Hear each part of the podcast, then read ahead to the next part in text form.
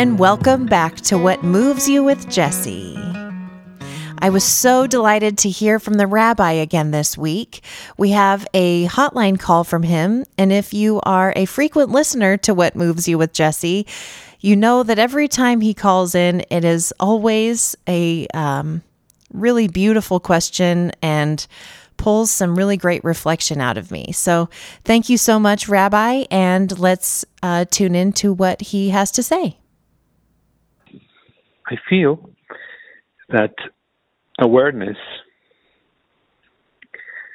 whenever we have like the awareness, but first, thank you for your, for your, uh, answer last time. I'm sorry I didn't get back to you to say thank you. It was just uh, kind of busy uh, this time of the year. I was a little bit busy, and uh, but I thank you so much. Uh, it was a great. Uh, it was like uh, nine minutes, but uh, I heard myself a lot, and then uh, what you said at the end was very, very good. I um, stopped, ju- stopped judging myself, and it was very good. Thank you.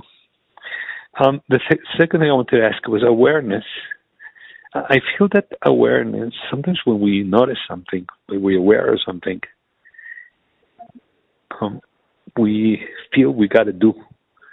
You know, before we know about the three principles, just just walk in life without knowing, without awareness, without without uh, knowing where it's coming from. As we grow in the three principles, I see that there's more awareness, more to see, more. We notice what's happening. We notice what's thought. We notice what. But sometimes that brings us to more doing instead of more being.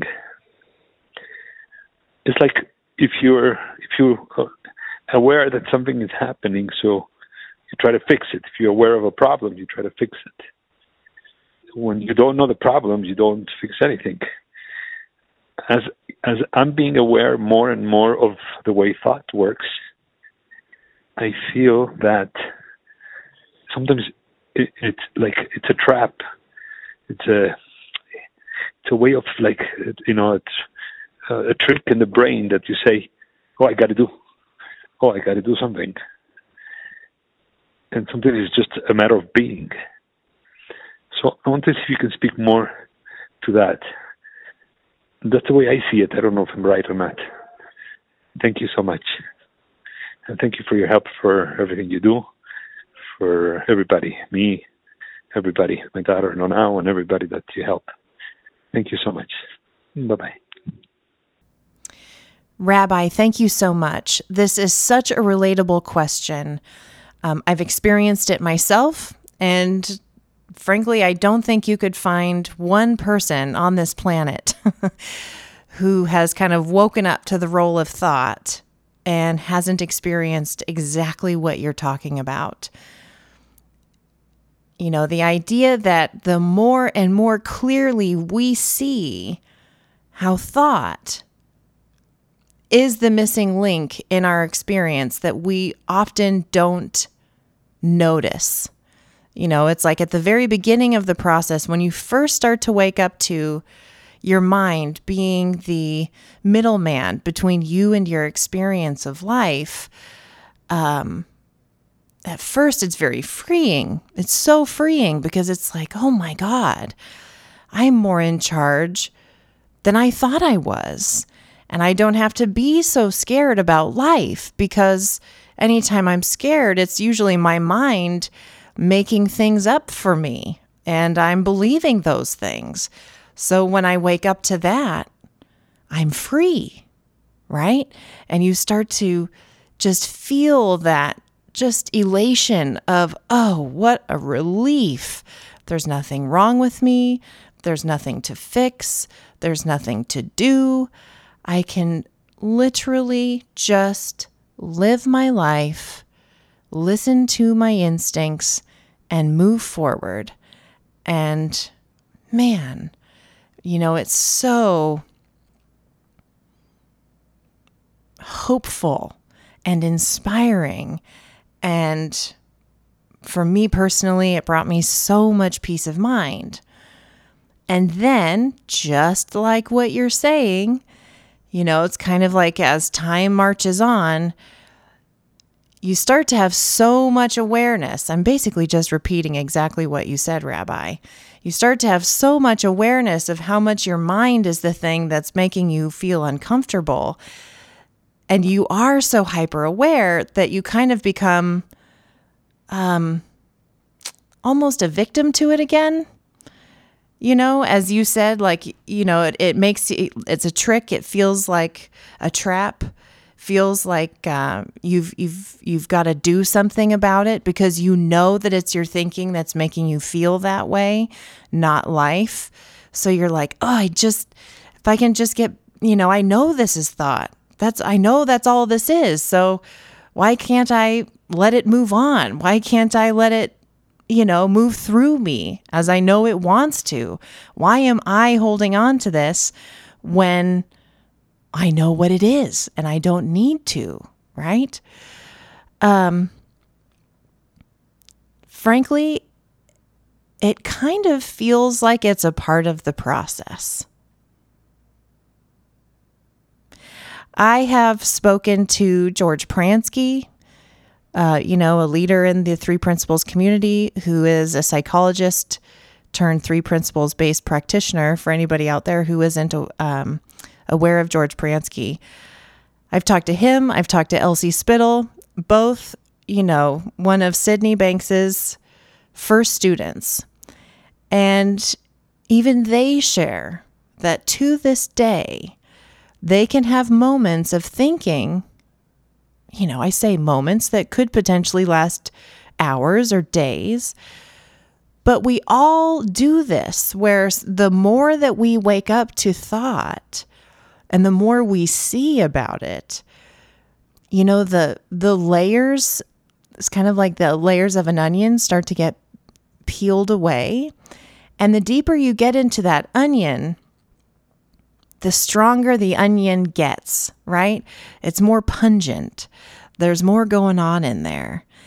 And the same thing goes with our thinking. When we first wake up to thought, it's like all of a sudden, all of this thinking falls away that used to create a lot of noise and a lot of anxiety. You know, the suffering looked um, required, right? Suffering was required in that process because our minds were invisible to us. So once we wake up to it, it's like, oh, suffering isn't required. It's totally optional. So that's that first stage, right? Then as we start to get into this, into that onion, and we start to peel back more and more, which is a beautiful process, to me, that's when stuff starts to show up that's been kind of laying dormant in our subconscious. You know, that's when all of our, our conditioned thinking, stuff from our growing up, um, habits for safety that we created at a very young age, things from our culture, from our, you know, socioeconomic background, like all these different things, things that were modeled for us when we were kids, all these things that we've just thought were true about who we are and how we think life works.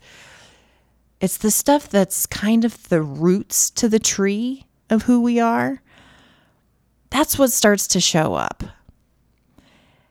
And it's such a beautiful process of shedding, but it's amazing that, you know, when we get into these kind of deeper, juicier uh, thought systems and beliefs,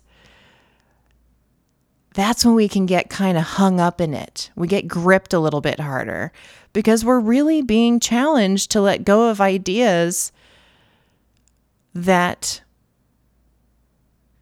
we thought were just reality about life. So a lot of the stuff that you might even be seeing is kind of the symptom of those things.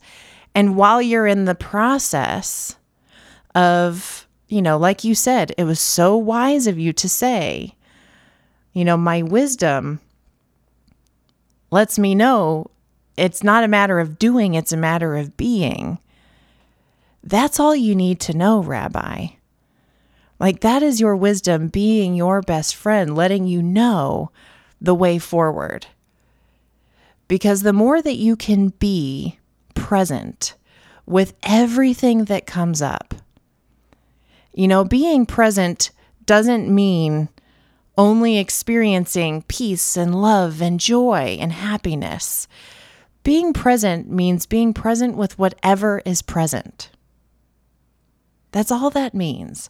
So if you've got a bunch of thinking that's creating a feeling in you that's uncomfortable, the more that you can just be present with it, knowing that you are okay, right? Feelings don't hurt you. They're just an experience moving through you. The more that you remember that,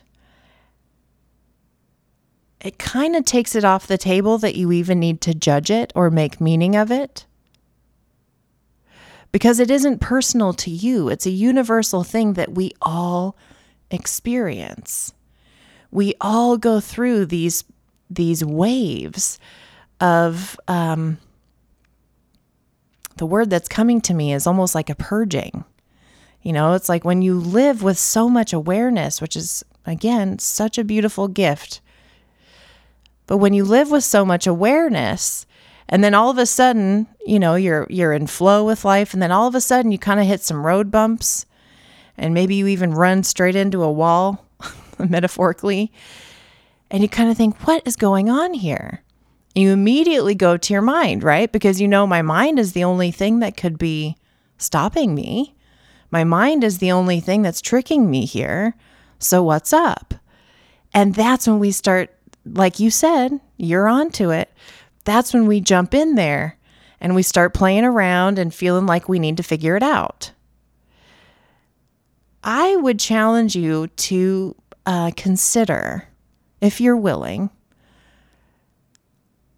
just being with the uncomfortable feelings of whatever is present when it is present.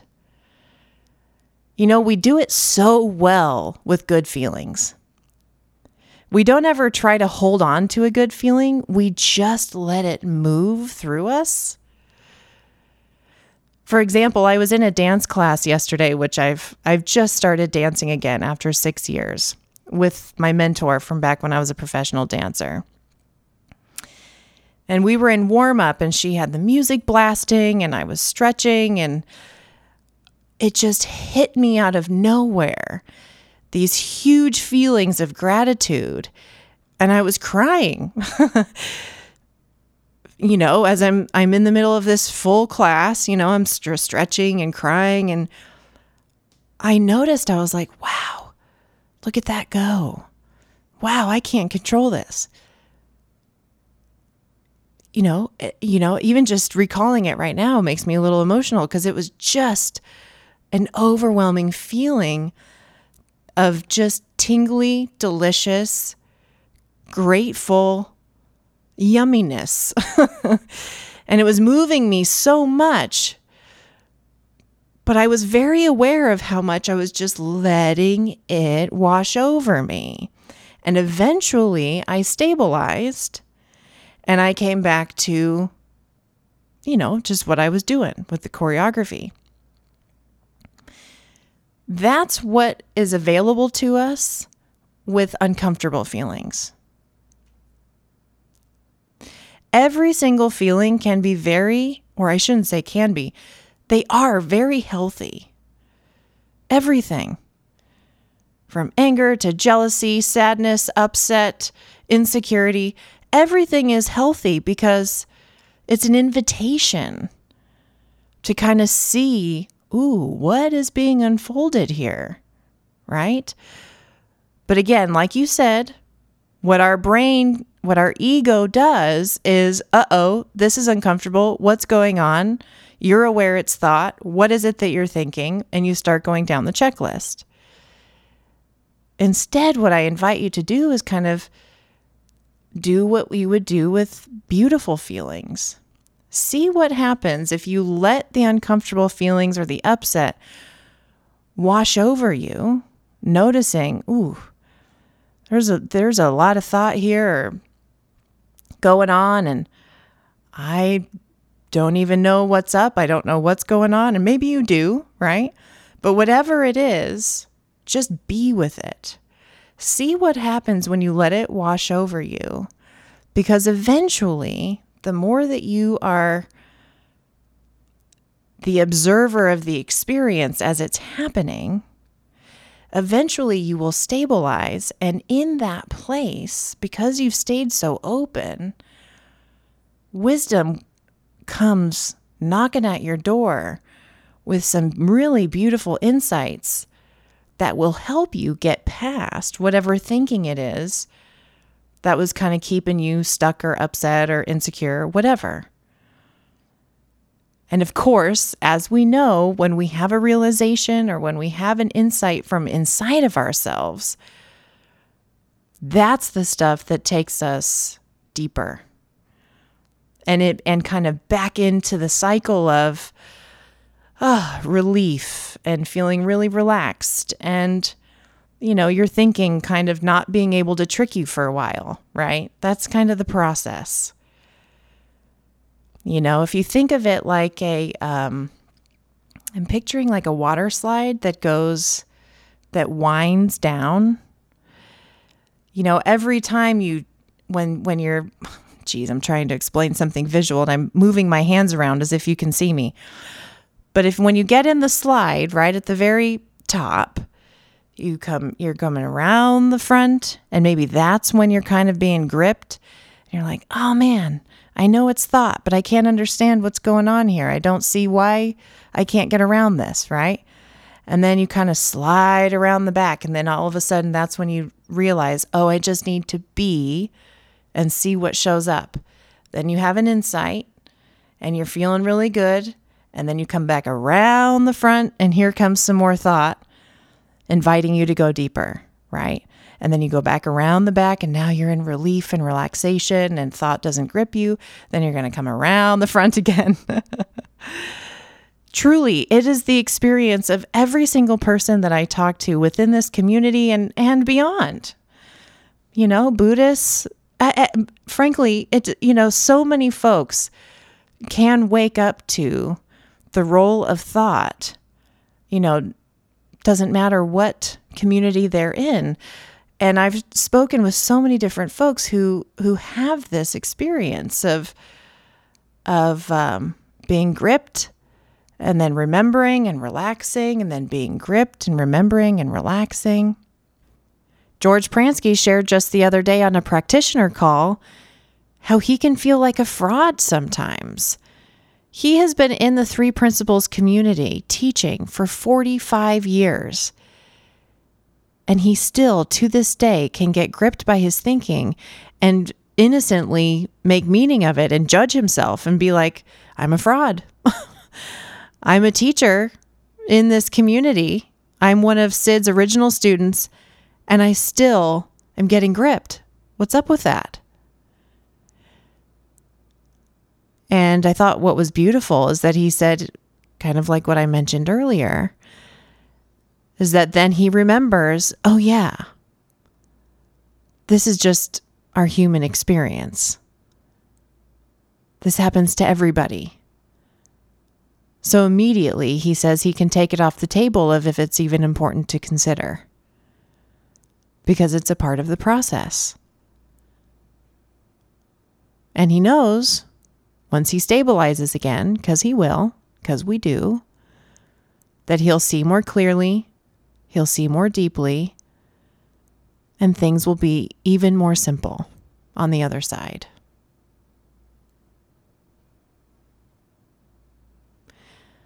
So, I feel like I threw a whole bunch of different things at you, but what I hope stands out the most is that, again, it's a part of the process. It's what it is to be a spiritual being, having a human experience.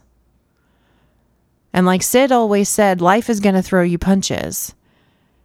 It's knowing where your experience is coming from that will free you. And, you know, there are stories of even Sid. There's one talk that I remember George Pransky sharing about where somebody in the audience at a Sid talk stood up and said, "Sid, do you ever get angry?" And Sid looks at him very stoically with his eyebrows furrowed. And he said, "I don't think I understand your question." And he said, "Do you ever get angry?" And he still, st- and he stared, right? He just kept staring at the audience member. And another three principals student slash teacher at the time, I think it was Dick and Bettinger, helped Sid and said, "Sid, what he's meaning is, since you're enlightened and you understand that thought is what is, you know, the thing that's creating all of your experience, do you not ever get angry anymore?" And Sid went, "That's ridiculous. Of course I do." And it's true. It's unavoidable. You know, we are these formless beings with a brain. And that brain brings that human experience. Knowing that it's there is fantastic. Knowing the role it plays is freedom. But it's still going to be up to its old tricks now and again. It's just a practice of waking up and remembering and continuing on.